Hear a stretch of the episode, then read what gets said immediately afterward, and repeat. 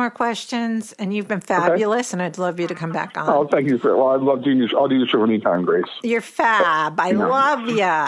Thank you. I enjoy you, Grace. Let's. T- I, you're a doll. You're a darling. So We'll make everybody sick saying this. You are sweet. Anyway, I'm going to ask you Thank you. this question. So, you ask me any questions as you want. okay, so you, when you were in Vermont, you you met a pal, and he had a car, and you two hit the uh, only brewery in town, and you guys, everybody was skiing, and you guys were chug a lugging. and your father got a little upset with that. Yeah. Oh, we ha- there's a thing on the. You live in Putney, Vermont, which is Mayberry in Vermont. Okay, there's one church, one daycare, one everything.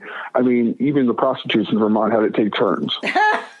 um, so there's a there's a pub called Toby's Tavern on campus. Right. And my dad. Oh, it was right on me, campus? "You do your homework first.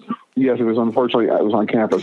Just what you need to do is to give people with dyslexia and LD more reasons to kill some more brain cells before class. so we would go. We'd have our lunch break, so I would go there, and they had this bowling game. I would sit there, and I, I ran up the tab. What was the high. bowling game? Is that the one where you like put stuff on the machine and then you You hit the ball? you put your yeah you hit your you put this is big huge bowling ball in the middle of this game and you put your hand on it and you roll it like a thing so you, I can go in there and you like you drop like ten fifteen dollars worth of quarters in there and I sit there and I would eat a um, a sub and I would drink a long I would drink a couple long Island iced teas so my dad comes up for parent child Long weekend, Island iced teas. Long- uh, Oh, my God, iced Chris. teas. yeah well They're bar for roo. If Mm-hmm. I had even half of one, I would be having my head down the toilet. Well, uh, You I've, didn't. I've learned. No, if you have to, you have to cut your stomach with food before you drink. I learned that the hard way. You know, I still But um, don't. yeah, Yeah. well, I've learned that. I've learned, I've learned the hard way since.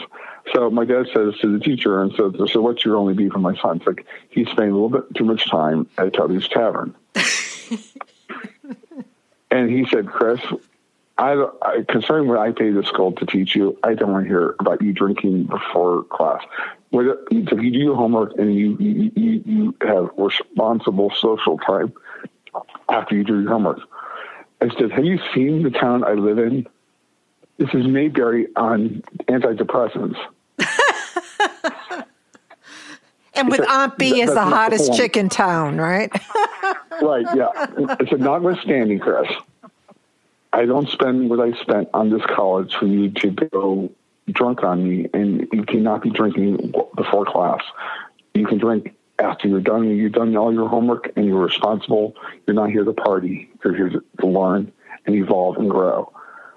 Now, the teacher should not have outed me the way she did. Now, my dad did say that to the teacher. It's like, tattletale. you could have told me that. Yeah. Yeah, my said, you, dear lady, you, you could have told me that outside the spectrum in front of my son because all you did was show him up, and I didn't appreciate that.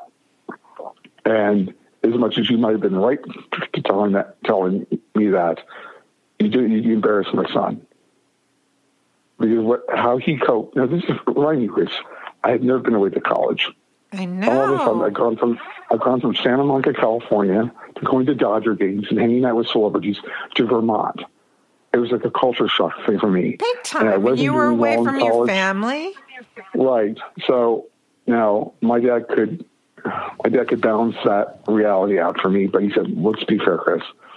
School first, and you can have fun later." Now, when he found out I ran up a tab at Toby's Tavern, that was exceeded well exceeded his budget for for the next century. then he had a problem. And he said, "How much do you owe Toby's Tavern?" I said, "About uh, I owe about 150." Oh well. I said, "Well, you're you- you're going to be working that off." I said, "Okay." So um, he, he he talked to Toby's Town. He, he said, to, he said, "I'll pay it off, but you cut my son off at twenty five, thirty dollars at the end of the day. You don't give my son any more leeway." I said, "Okay, that's fine." And um, but. Uh, yeah, he, you know, I, I respected the fact that he was putting out a lot of money for me to go to the school, and Right. that there was time for playing, there was time for drinking, there was time, you know, whatever. And I said, Dad, seriously, I said, no, seriously, Chris, you can't you can't afford enough any more brain cells. You already killed. Okay, you need every brain cell to get yourself into class and, and learn and evolve and grow. Okay, you can get smashed off your ass for the rest of the year. I don't care. After you're done with your homework, I don't care what you do, but be responsible. I said, okay. So I mean, that's about the only time we ever had, you know, um, a tiff, a tete-a-tete. I mean, uh, the only time actually outside, and I think it's in the book. You read it. Is that because my father didn't come from money. No. So his sense of reality yes. of how far money goes per week. So he said to me, he gave me money for me to get my best friend Brian Harris. I'll make this story short. He said, like, you give me money on Monday. How much do you think is going to be left by Friday? If you're asking me to take my friends out and show them a good time, 150 is not going to last. I said, okay, fine. But come Friday, I come to you and ask you for more money, and you tell me I don't manage money well. Well, where did you think I learned that from? And he started getting angry. I said, now you're throwing my lack of teaching you money in my face. No, it's both yours and mom's responsibility teaching me. If you if you spend half my life saying to me, don't worry about money, what do you think I'm going to think? Don't worry about money. You can't then turn around and say, oh, now all of a sudden you have to become responsible with money. You can't. It's a it's a it's a it's a, it's a contradiction in terms. Right. Right. And he started crying, getting frustrated with me, and said, "Where did you learn a threshold?" I said, "Obviously, I didn't learn a whole lot because no one, you know, fiscal responsibility is not taught in one day.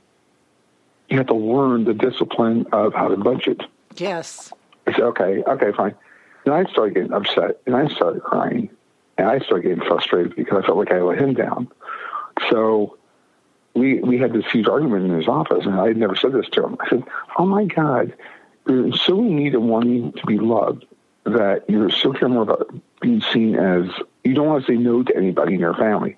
So you give people the impression, Katie or I, Debbie, or whoever, whoever is in your life, you want to appease them. So you don't say no to them. But what are you teaching us? If you teach us that we can do whatever we want, then you try to discipline us. That's a contradiction. I said, you're still playing, you're still a little, you're still a little boy trying to gain your mother's love, and you're trying to raise your children. So you're a little boy playing at a man's game. You said that to your dad? I never, yeah, and he started bawling. oh. And he then he pulled me down and gave me a kiss and said, "No one's ever put me out like that. No one's ever put me in my place." I said, "I don't care if you give me twenty million dollars. You're wrong. Wrong is wrong, Dad. You can't discipline me and then turn around and say to me, "Well, here's twenty dollars. Here's hundred dollars, hundred fifty dollars." And then tell me to come back to you if you need more, then get mad at me because I'm asking you for more. Yeah. You told me to ask you for more. Yeah. So I can't, you can't have it both ways. But I had never ever said that to him. I said, God, you're a little boy playing at a man's game when it comes to parenting. You don't ever want to say no to us. Or, or would you? I had more respect for you if you said no to me once in a while. So did he say no? He said, I said, he said, he said, Katie, Laura, and Maria has never said that to me in, in our lifetime because everybody's afraid of you that the, the money trail will end. I'm not afraid to tell you you're full of shit. I'm not afraid to tell you when you're wrong. When you're wrong, you're wrong. And that's the kind of relationship I had with George. When George was wrong, I called him on the carpet. And I'm, I'm sure he called you on the carpet days. as well. Yeah, but I had, I had to do the same thing with my mother. I said, when you're wrong, you're wrong. I don't care if you give me money. I don't care if George gave me money or Dad gave me money. I don't care if any of you give me money. You're wrong, you're wrong. And money does not make you immune to criticism. Money doesn't make you more right. It doesn't make you less right. But it doesn't make you more right. And what happened after that? Uh, we had a different relationship because I can tell you probably one of the greatest moments I had in my life. I didn't know my dad had had, uh, we didn't know he had a brain tumor. This was 2008. He just toured with Tim Conway for 10 years. We That's were living in San Diego time. Yeah. Yeah, 75 days a year. So I called my dad. I was like, I want to come and visit with Tristan Scott, my son, and my wife. And you've been married how long? I, uh, it'll be eight, it's 18 years. And you have a beautiful son. Some I love to son both. who's Trish and son. Yeah. I will. And um, I called him and said, I want to come up with Tristan Scott. I said, because I'm not really feeling really great. He said, okay, well, when you're ready. And then he died that past May. the previous May 2008. And I talked to him in 2007. Had you ever seen him? said- Did you see Yeah, him when he was ill? Oh God. Oh yeah, a little bit, but you know, I had seen him during the tour. I mean, Right. he came to Baltimore. Did you he first met see him that he and- didn't look so hot? Oh, he was so proud. I love Yeah, that. I yeah. love the watch Well- story too. I thought that was really Oh God, nice. yeah, that's that's something that I really wanted in the book. Well, I said I don't, I, I don't know what what made me say it. I said, Dad, this is, is the strange thing for me to ask you. I know you're about to go watch a Dodger game, so I'm, if you if you were, my dad and I were great Dodger fans, and the one of our houses. How fun is when the- that? yeah. yeah, when the West Wing is on or Dodger game is on, you don't call my father. And you don't call him during cocktail hour unless you're really you really need to talk to him. His Bloody Mary So- sounded divine. Yeah, well, yeah. If you called him, if you called him before the Bloody Marys, you could get anything out of my father.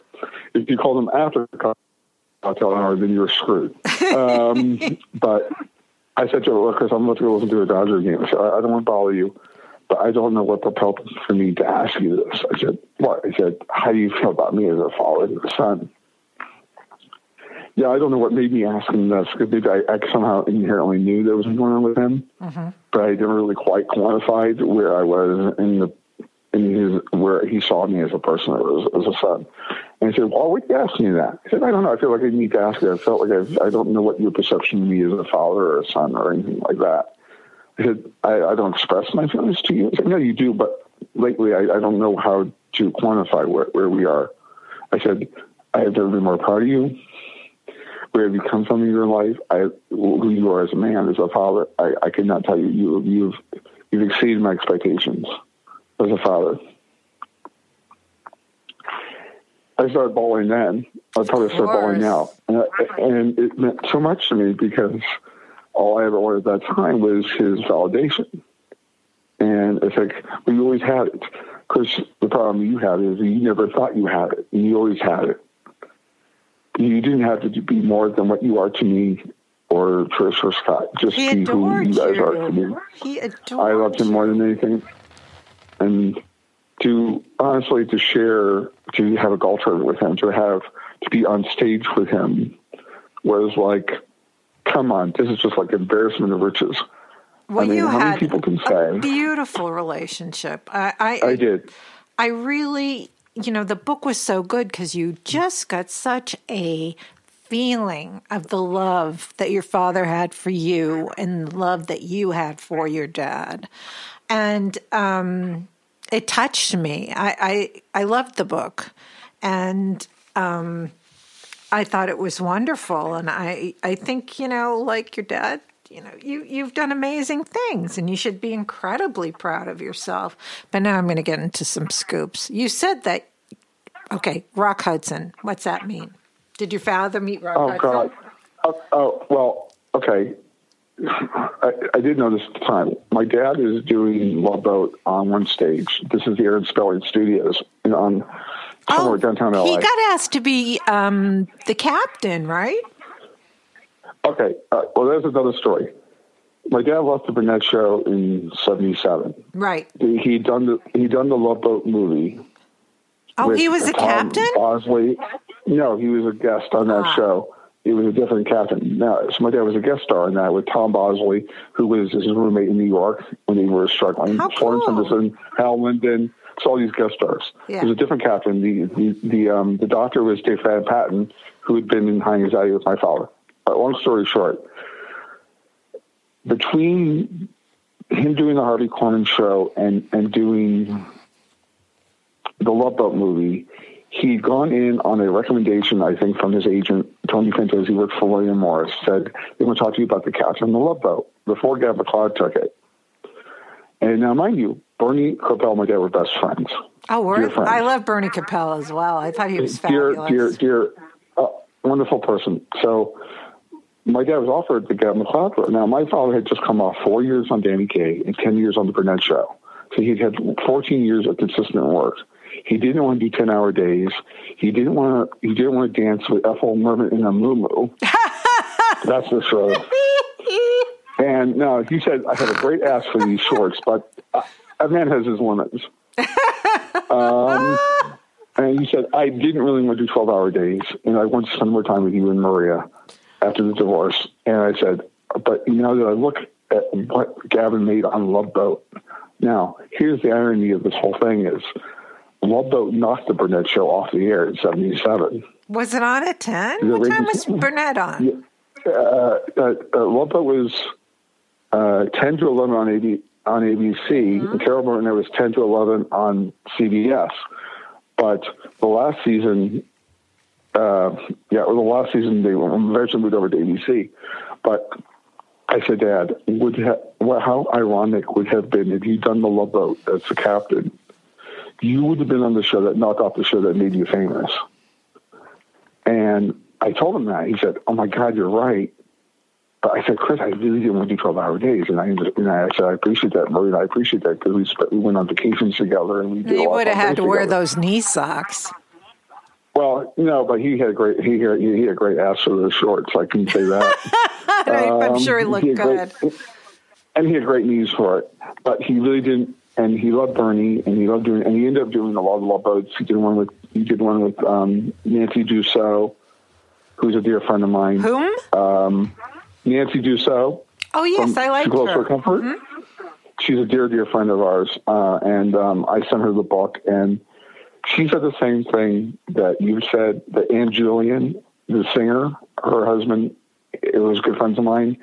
Ann Jillian emailed me and said, "I never laughed so hard at your book, but I never cried so much. I didn't even know you had learning disability." I love what you Aunt shared in your book. She's a dear friend of mine. Her and her husband, Andy Norica. And yes. I said, Andy, you know this? You're in Gypsy with my dad. She said, wait a minute, your dad's not in Gypsy. I said, yes, he is. She said, no, he's not. I said, yes, he's, he's the PR guy at the very end of the movie who's helping Gypsy Rose Lee. She said, wait a minute, your dad's in the movie? I said, yes. I said, I didn't know this. So I sent her a picture of her and my dad, Larry Hagman, together, and I sent a downloaded picture of them together. And she said, I never saw this picture. Thank you for sending, so, sending this to me. And thank you for sending the book. Andy, Andy and I both cried at your book. We loved your father, but I had no idea, Chris, the struggles you had. And John Byner, the comedian, emailed me the week after and said, I loved your book, Chris. Is he still alive, this is John, John. Byner? Oh, yeah, he lives in Florida. Hmm. And uh, he has a book out. And um, I said, John, I loved your book. I said, I loved your book, Chris. I had no, I loved your father dearly, Chris but I have a far greater appreciation for, for what kind of man he was. I didn't, I didn't know you had a learning disability. I didn't know your struggles. And I said, for you to share that in the book, and I had a great far, a far greater appreciation for what kind of man your father was after reading, reading this book. I Thank agree. you for sharing these stories. Yes. And um, uh, so I'm, all these people are, are corresponding with me on Facebook, John Byner and all these people. And I'm like, we have a far greater appreciation for who your father was after this book. I said, that was the point of the book because my wife is the one that said, if you're going to write a book about your dad, write the book as a fan. Write you did, but also as a son. So, there was both. I, well, that, you had yeah, that lovely mixture be. because you knew your dad. Who knew? You know, that hardly. I don't think more people knew your dad better than you did, and you know, you wrote a beautiful book I love it. I would advise anyone to read it, and you can see how wonderful Chris was overcoming these obstacles he had, never whining about it, and always having a father, Harvey Korman, who was incredibly talented, who did not have that. I feel so sad that your dad didn't have that core belief in how good he was and what he did and how he left a mark on comedy. It makes me sad, but it, it is a joyous book in many ways. And it is um, quite illuminating. Now back to Rock Hudson.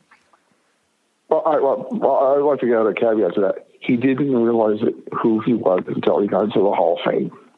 I'm so he glad. didn't realize it until people came backstage after his tours and said, do you know you helped my wife and I through this? You helped me through Vietnam. You helped me through this. So my dad didn't equate laughter with healing. Oh my God. Dad, look, laughter look at the heals, word. heals, heals. Yes. I said, Dad, look at the word art. It's in the word cathartic. Yes. He said, That's right. It, it is. I said, So your comedy heals. Do you know what you help people heal through Watergate, through Vietnam, what you and Carol did every Saturday night, what Johnny Carson did with his show. You guys healed America through laughter. You can't put a financial value on You that. cannot put a financial value on it, nor can you think that Burt Lancaster or Cary Grant or any of these people Right. are better than you. They're wonderful Yeah, at what well- they do. But your father was primo at what he did. He was the best. And as was. as we were talking earlier, Chris, we were discussing the really horrible Abbott and Costello movie, which starred your father Oh, no. and his friend. He was very good friends with um, Buddy Hackett, right? He was. They were very dear. And I'm good friends with Buddy's daughter, Lisa. And also, um, the the woman who Michelle started, Lee. you know, she was so miscast because she's like five foot seven, and the whole thing. And I Right. talked to Chris, Chris, uh, Chris. Chris Costello. I know Chris Costello. I She's a dear friend of mine, Chris. too. She's lovely, So do I. She's dear. and we did a really good podcast together. But we needed more time. I had more questions to ask her, but. Um, he was wonderful, your father. He was the best part of the movie. The movie stunk, but your father's acting. To see someone who can be over the top, just let it go, not be in, and you cannot be inhibited when you're a sketch comic, and he was not. He let Right. it go. And yet he gave such an understated, warm performance. And I said, he is the only good thing about this crappy movie. And he Yeah, well, yeah. yeah, well, i- i- Chris and I talked about this because I wrote I wrote a piece for her newsletter um, detailing the hatchet job that Bob Thomas and Eddie Sherman did to that script. What a horrible Eddie Sherman had man an he axe to- was. Yeek. Yeah, he, he had axe to grind. Right. Which is funny Arte Johnson played Eddie Sherman Mm-hmm. in the movie.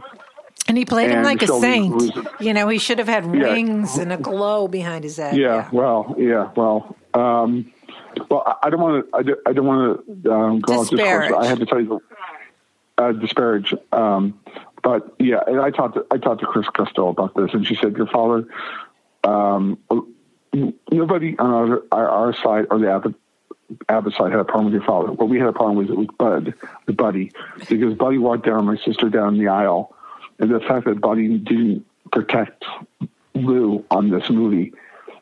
Uh, we didn't talk to Buddy Hackett for many years later.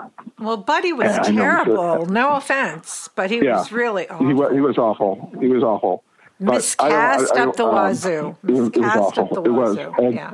But I can tell you the I got to tell you the Rock Hudson story because it was one of those surreal moments. So my dad's doing Love Boat uh, with Sandy Dennis on one sound stage. George is doing Dynasty with Rock Hudson. He played Rock Hudson's assistant Charles on Dynasty. Who did? Now, I didn't know. So Who I played his I didn't know. his assistant Charles? so George was on for a year with, and played Ah. opposite Rock Hudson. Mm. Now, Rock didn't know George was married to my dad's ex-wife, my mother. So we go over to visit on a lunch break. My dad looks over in wardrobe. So Pat Klous, who played the, uh, she took over for Lauren Tweedy, who left the show. So Pat Klous played her sister. So we went over on lunch break. George and I, my dad, and Pat Klous, we went over to the Dynasty set, and they were doing Office scene with Linda Evans. And Rock got one look at my father, and they started beaming. Oh my God, Harvey, what are you doing here? It's like I'm doing Love Boat.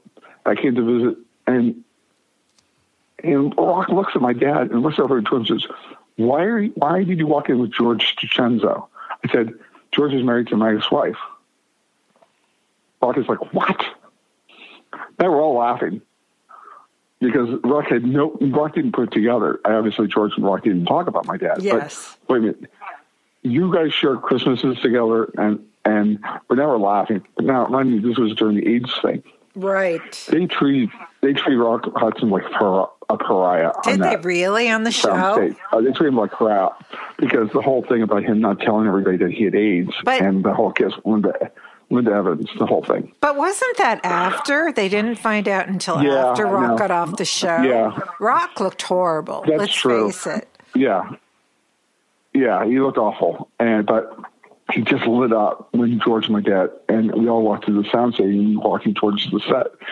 And Rock looks at my dad and looks at Rock, George and says, Why are you two together? It's like George is married to my ex-wife, Rock. And Rock just laughed at like George like you never told me yet your connection to Harvey. I said, Well, why would it come up? Why would I assume? He said, Well, you knew I did Burnett show with Harvey. And George was like, Oh my God, that's right. Oh, So Rock was uh, looking on Carol like- Burnett? I at least three times. Wow. So now Pat Klous, who was this young, beautiful, young, talented actress who's like, like in, in awe that we're talking to Rock Hudson. Nobody was talking to him. The whole crew treated him like crap. So I walked up to him and I shook his hand and I, I didn't know he had AIDS. I said, "It's an honor to meet you. You're you're, you're a true, I mean, a star. I mean, icon of this business." And I shook his hand and he, and he, and he was hesitant to put his hand out.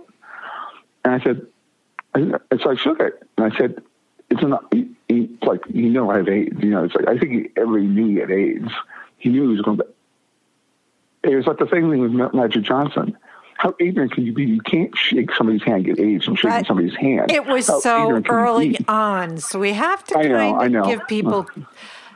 You know, there's no Right. need for cruelty. I do not accept that Right. and being mean to him. But there was so much unknown at the time that people thought if you sipped from the same cup, if you sat on the toilet Right. seat, and look at people now. Magic Right. Johnson's still alive. I have mm-hmm. people I've right. known who've had AIDS and and the the virus is practically out of their body and they've been alive for 30 years. Right. So but Right. for Rock Um, it was yeah. new territory so that's why he was Right. really treated like a pariah. And but uh, he was like, he, he he looked at me and smiled. He's going to shake my hand. He said, "Of course I'm Rock Hudson. Why would I want to shake your hand?" And he was like, "Oh my God!" It's like he couldn't believe that I had the intelligence to realize. And I said, "Look, my dad and George are hugging you and shaking your hand. I, I can't." And he really appreciated that. And I, he smiled and said, "It's an honor to meet you." Like, no, it's an honor to meet you. And he said, Well, you have two great fathers. I said, I do. They're great men. And I said, Well, so this is Pat Klous from La Boat. And Pat's like, um, What was her uh, name? she didn't know what to say. Pat Klous. She was the um, cruise director. Laura Tewes had left La because she had a cocaine habit. Oh yes, she had a she was bad fired. cocaine She was habit. fired up. Yes. she was fired off of La Boat. And um, they brought in Pat Klous, and who was was far more attractive than Lauren Tewes. Um, but just Between you, me, and the lamppost. Uh, yeah, well, you know, a lamppost could have won an Emmy for that role. Yeah. Um, and but you know, it was just so surreal. I'm standing here with George, my father, and Rock Hudson, and I Pat love Rock and we're talking. Hudson. I love his And movies. so- I still watch him and I adore him. like he's so watch there's a sketch there's a Tudball sketch where he comes in and he's and he's the boyfriend of uh, Mrs. Wiggins. Oh, Mrs. O'Wiggins. And- oh my God, I love Oh, that. That's you a have to see riot. it. It is, but That's on. I can find that on um, YouTube. look up YouTube. Look up Rock Hudson and Steve Lawrence on the Burnett Show. They do a whole thing to um, a whole musical moment thing, uh, and and Steve Rock holds more than his own with Steve Lawrence. I can tell you that. And I it's sad to say Steve Lawrence has progressive um, Alzheimer's disease. Edie Gormé Um, and Steve Richard- Lawrence. Yeah, well, Edie died a couple of years ago, but Steve has Oh Alzheimer's. dear, so many, so many of our beloved um, stars. Uh, yes, and um, Joanne Woodward has it as well. Did you know that? Right. Really? No. I. Well, David is, and I. I've, I've got David Lawrence, Stephen Eady son. I've known each other since we were children, Yes. and I I correspond with him on Facebook because I knew Steve lived out here in Vegas, and um, I said to David, you know, you have a. I should get him on your show because he's got a great tribute CD about his mother out. I'll call him. I said I should have him contact you. Yeah, please do. Um, I'd love to talk to. I will- David is a doll, and David is his own. He's, a, he's an Emmy award winning lyricist and Oh, I would arranger love himself. to talk to him. Sure. So uh, I said, David, I don't see any of any any promotional stuff for the CD. And he said, Chris, you know how hard it is to get a PR person who knows who my mother is to promote I said, the PR person should be knowing who the media people are print media, digital media, radio. It's like, my girl doesn't know the people you know, Chris. I said, that's your problem, David. Your mother's an icon. People should know who Edie Gormé is. They should know about your CD. I said, Chris, no offense, the girl's really good, but she doesn't know who to talk to at the radio stations. I said, you need a new PR person then. Then tell him to come on the even, show. Because people know. Oh, God, I will. Uh, but I, but here's the thing. I'm not even in the business, and I have access to people that most people don't have access to. I'm not bragging; that's just a fact. And I'm not even in the business. I'm I'm, I'm in the business on a peripheral way, right? Because of my father is. So I said, David, look, this is ridiculous. You should be promoting your mom's CD. In one week, I had him on five different shows. What a good and, guy! And, and I got, and I got my friend works for writes for BroadwayWorld.com, Debbie Debbie Hall, and she did a profile on me for BroadwayWorld.com. And I'm on there right now, and I so I just started accessing all these radio personalities that I'd done interviews for about 10 years with these people off and on for my book, whatever. I said, you need to get David Lawrence on your show to promote the CD. So David, a month later, wrote me back and said, I owe you everything. He said, David, you owe me nothing our father, our parents were best friends. We were dear friends with each other. We grew up together. You owe me nothing. This is like you doing something for your mother and your father is like doing something for a family. God's sake, David. Well, that's a cool thing much, that you do. Let's face it. Well, I owe. Well, I I, I have a home movie. Uh, my mom sent me.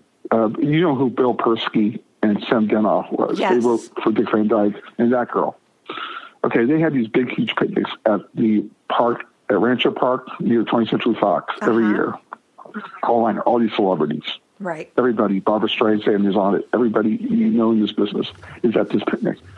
There's a moment in the end of the picnic where I'm sitting on a park bench and Steve Lawrence walks over to me and starts playing catch with me for 20 minutes. And I told David. I said, Do you have any idea what that meant to me, David? Really? Here's a kid with a speech impediment disability, and Steve Lawrence is taking time to, to, to, pay me attention. I will never forget that. I owe your father everything. It's amazing, isn't it, Chris? Because we do. Said, these things are so important to us, and yet people don't know. But they don't appreciate the beauty of the, the simple, the simple kindness. Right and how much and, it means to a person, much more than if somebody said, "Here's ten grand." A simple kindness right. sticks with you forever. And well, and for somebody with me who dealt with speech impediment and disability and challenges, and you sound and for him, fabulous. I'm, you should be so proud of you. yourself, Chris. Honestly, I am. Well, I am proud. I have the best wife and best son in the world, and I can. This sounds funny to say this. Um, someone asked me, "It's like knowing what you went through in your life." Was it worth it? I said, I do it again. I would, if I had to start my life all over again, I, minus the disability and challenges. But I have to think about it. You don't appreciate what you have until you, you, you struggle through adversity. Are you still in Las Vegas, Chris? I'm still in Las Vegas. Well, someone said to me, why are you in Vegas? I said, don't those Jews end up in the desert anyway? um, but yeah, I, I, my, I, my blessing is my wife and my son, and they're a reminder of every day to me that um, I wouldn't have what I have if it wasn't for my dad's life credo, which is you don't know what you, you only fail in life is when you don't try, and I and I that's a life credo I live with, and I am blessed to have the life that I have and the son that I have, and I wouldn't have these things if I if I give enough on myself. So I can't take all credit. I was smart enough to know that there were people in this world that were smarter than me, and I needed to find those people to help me. And they did. And you um, know what? But you took it. Some people go, oh no, it's too hard. Oh no, I can't do this. Or they just give up. And you never did. And your story is a wonderful story for people, any anybody who has some sort of adversity.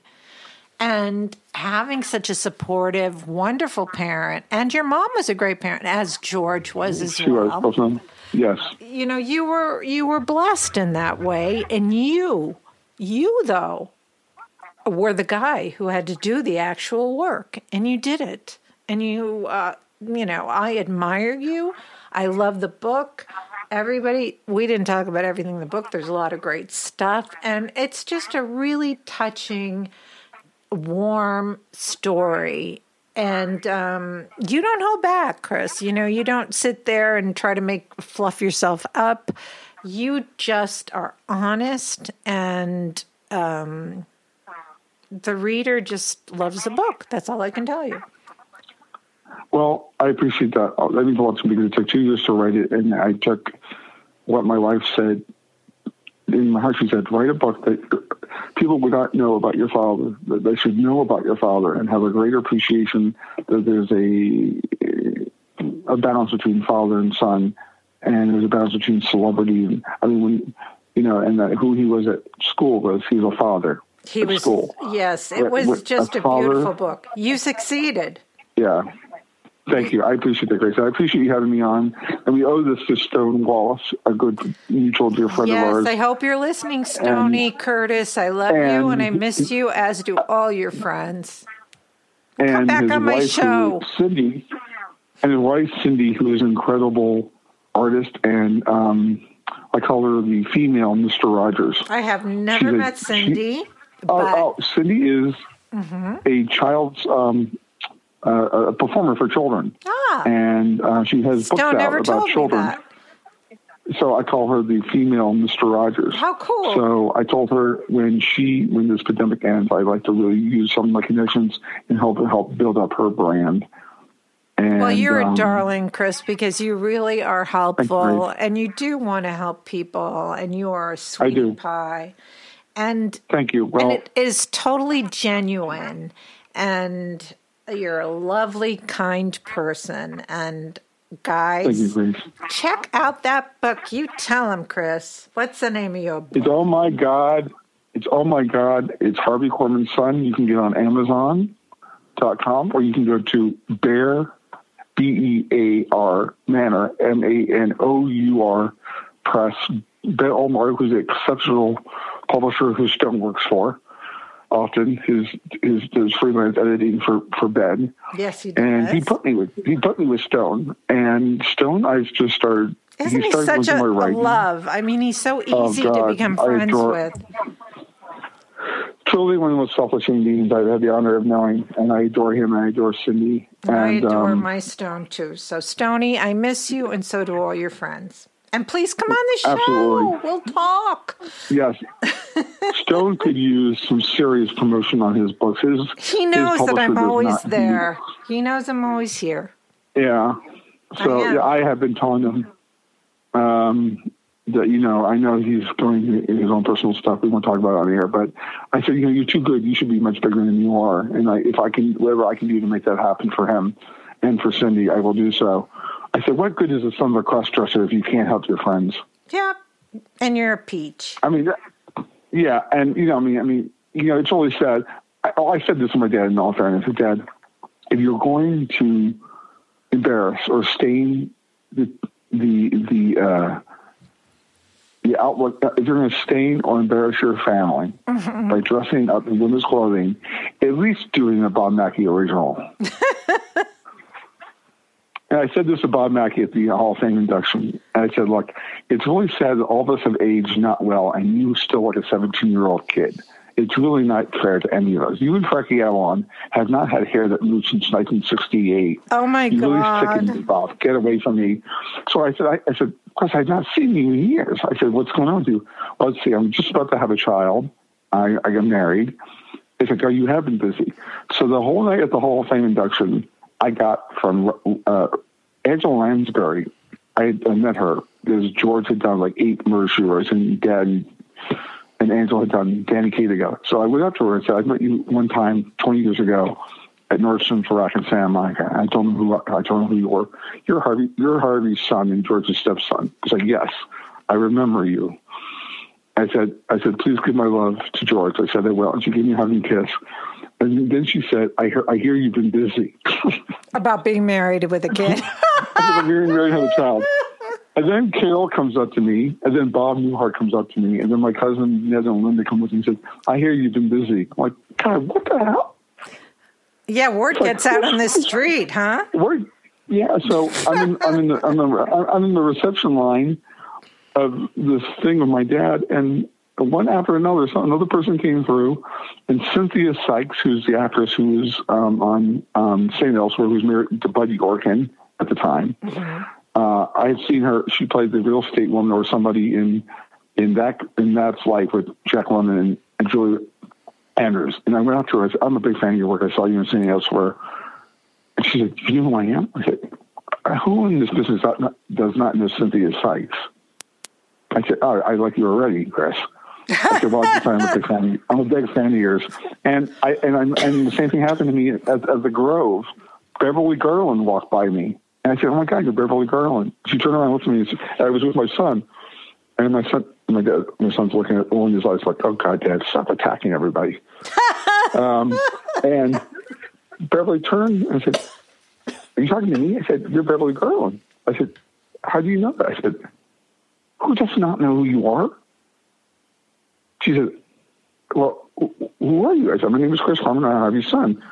She got a big smile on her face. And we started talking. And my son is sitting in my lap playing with his train. And he kept on looking at me like, Oh my God, do you not? Is there anybody you don't freaking know, Dad? But that's and great, like, Chris. That, that's but, great. But I mean, you come across these people, and, and it's like, you do not, not not say something. I mean, to meet Beverly Garland was like, oh my God, you're an icon in this business with her hotel and everything. And she was like, "Oh my God, you know who I am." Beverly like, Garland, yeah, I love her. And didn't she do a lot of things uh, where celebs would come? She would run a lot of these shows yes. where celebs would come and do stuff.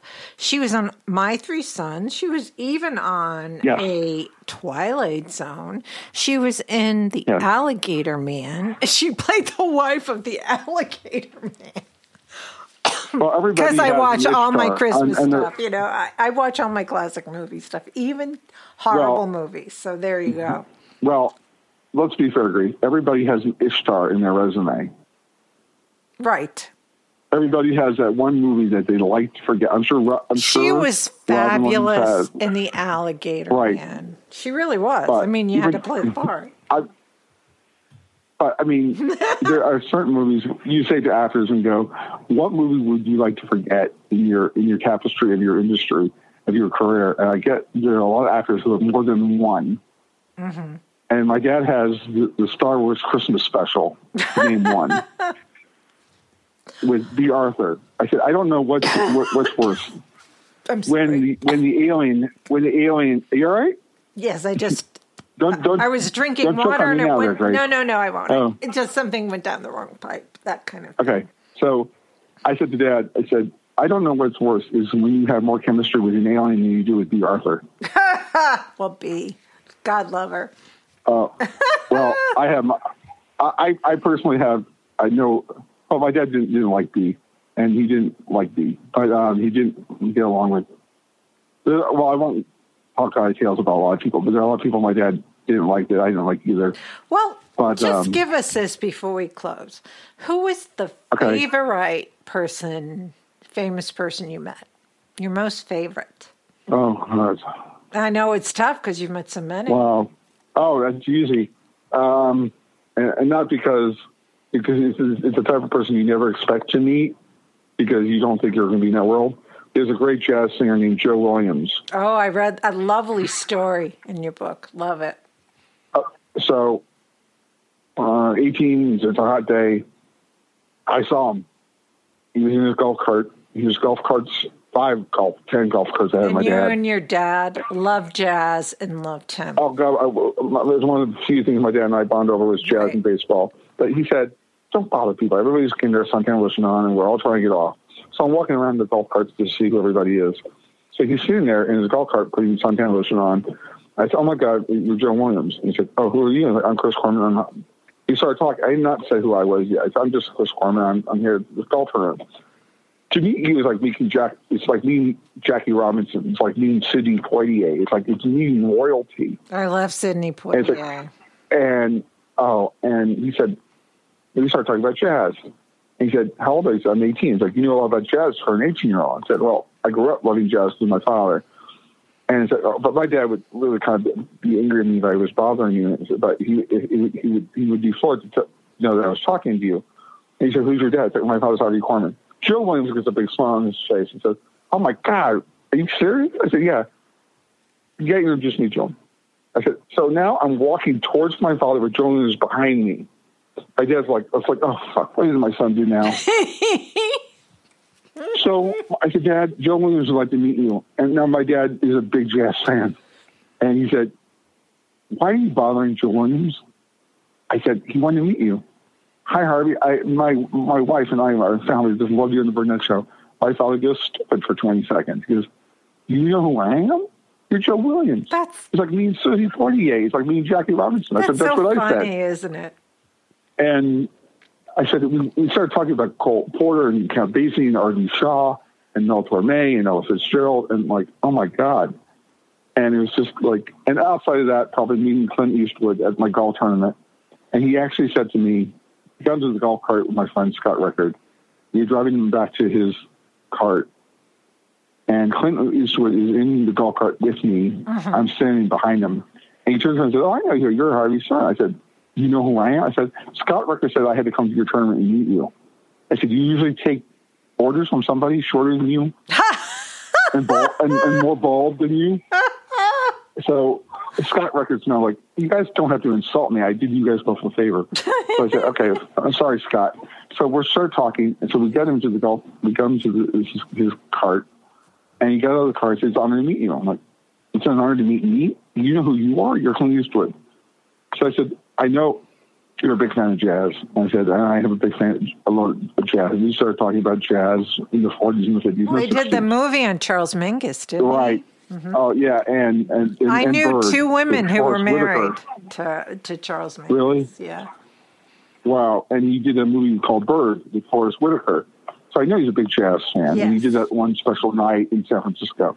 And we, we talked for 20 minutes about this. So of all the things to talk about the Clint Eastwood about, I'm thinking I'm going to talk to him about movies and whatever. We're talking about jazz.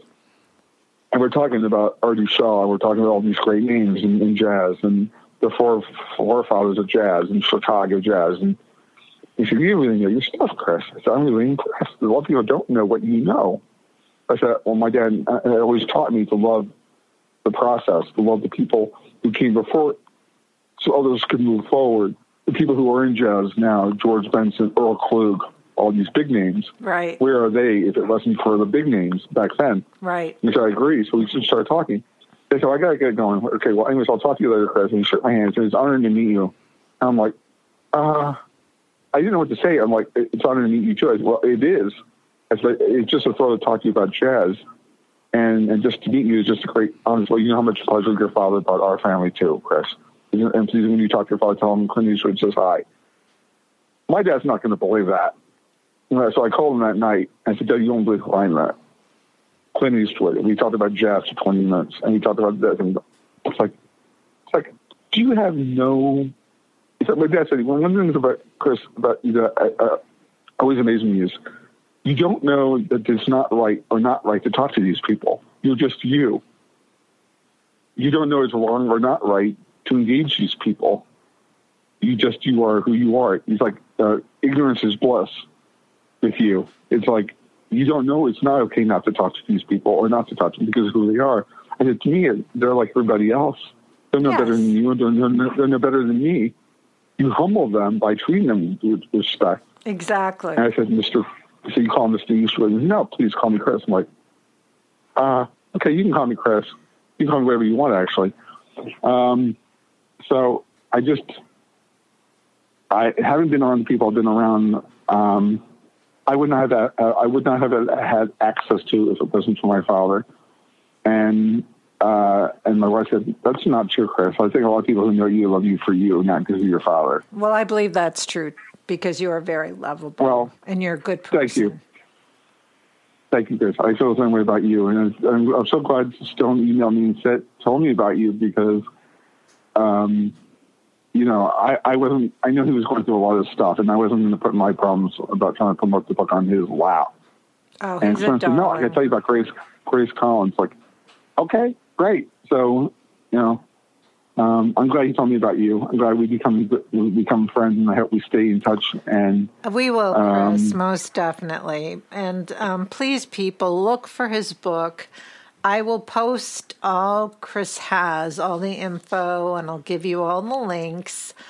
Um, and you can check it out. But it's a lovely book, and Chris has overcome many things, and it's a beautiful tribute to Chris and his father and that beautiful relationship.